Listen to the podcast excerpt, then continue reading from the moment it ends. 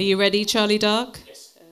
Okay. Charlie is um, a friend going back many years, so I can be informal with him. I'd say that he's a co conspirator with regards to galvanizing and setting up a lot of events in London. And he's also been really important in terms of mentoring lots of young people to get into spoken word, to see it as something that they can relate to. Um, to be, you know, to get more into reading and um, to to find avenues in terms of performance, writing, workshops, that sort of thing. So, very powerful force in London. Um, in terms of uh, the ranges of things he does, he's a DJ, he's a producer, and also a writer and workshop facilitator. And this summer, he was um, artist in residence at the Arts Depot, working with young people to create a play, which I hope went well. Yeah, okay. So please give a really, really warm welcome to Charlie Dark.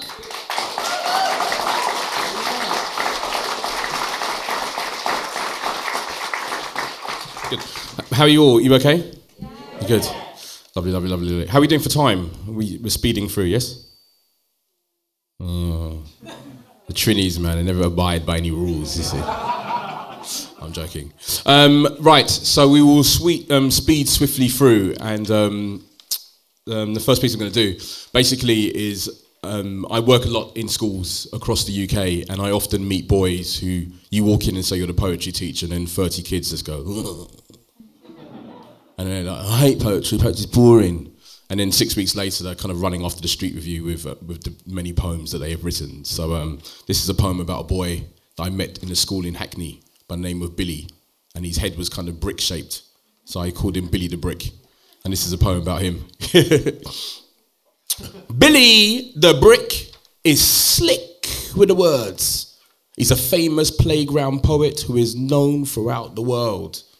The boy has battled Wordsworth and he has crossed Shakespeare. There is no poet in the world that Billy the Brick fears.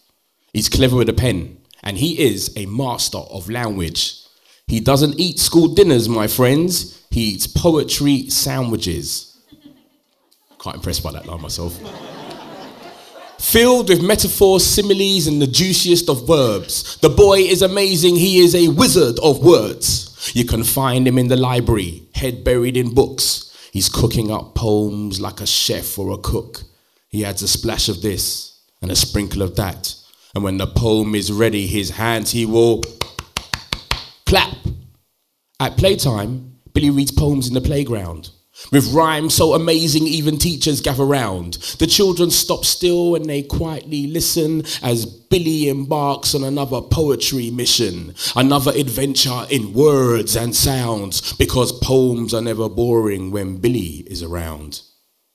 Hopefully, when I'm gone, he will continue to write about football, cars, girls, and ninja bikes, or whatever else inspires his mind so when I'm really, really old, I'll be stealing Billy's lines.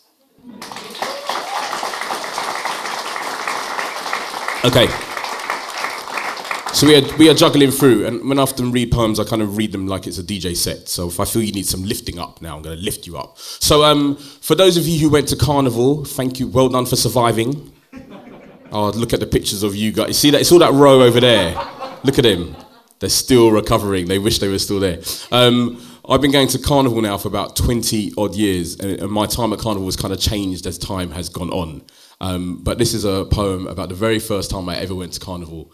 And um, it's for anyone who's ever been to a party and had that weird moment where the music breaks out and you're kind of standing there with your hands in the air. I can imagine you doing that, young lady, and with your hands in the air, like so, waiting for the music to come back in. It's called Breakdown. Sandwiched between speaker stacks, me, Remy, and my best friend Conrad were skanking to the sounds of the Rapattack sound system in the middle of All Saints Road.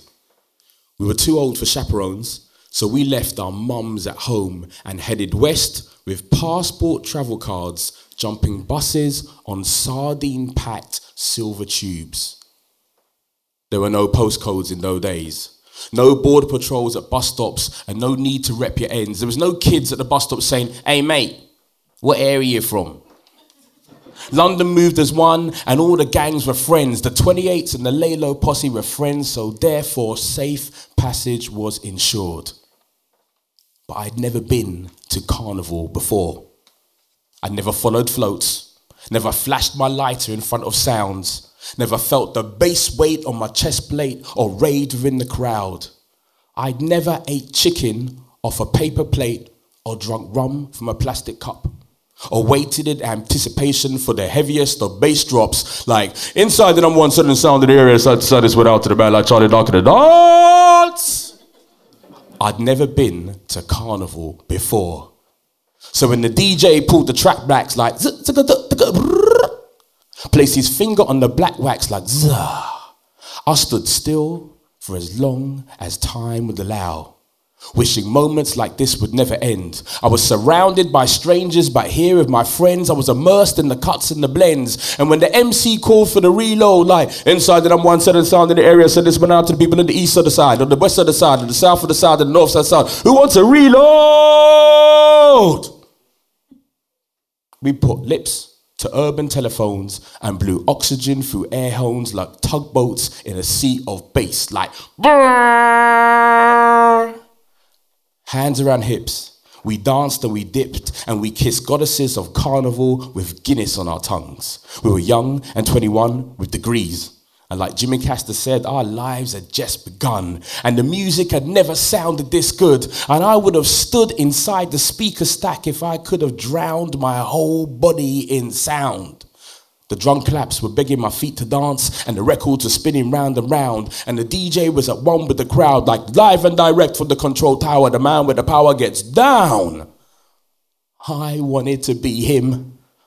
I wanted to keep the party jumping with the records that I spin. I wanted to hear my name reverberating around the room. I wanted to pulverize dance floors with sonic booms. I wanted to be the DJ that rocked the crowd, the one that turned the bass up loud. I wanted to be the man that made the speakers shake with beats of steel like thump like earthquakes. I wanted to be that sound. The sound of suffering and the James Brown screams saying, Say it loud, I'm black and I'm proud. I wanted to fight the power, to beat the street, to hang out with girls like Billie Jean. I wanted to slow it down. I wanted to tie up loose ends. I wanted to close my eyes so this moment never ends. But for now, my friends, I'm just a man dancing badly in the street, waiting in anticipation for the commencement of the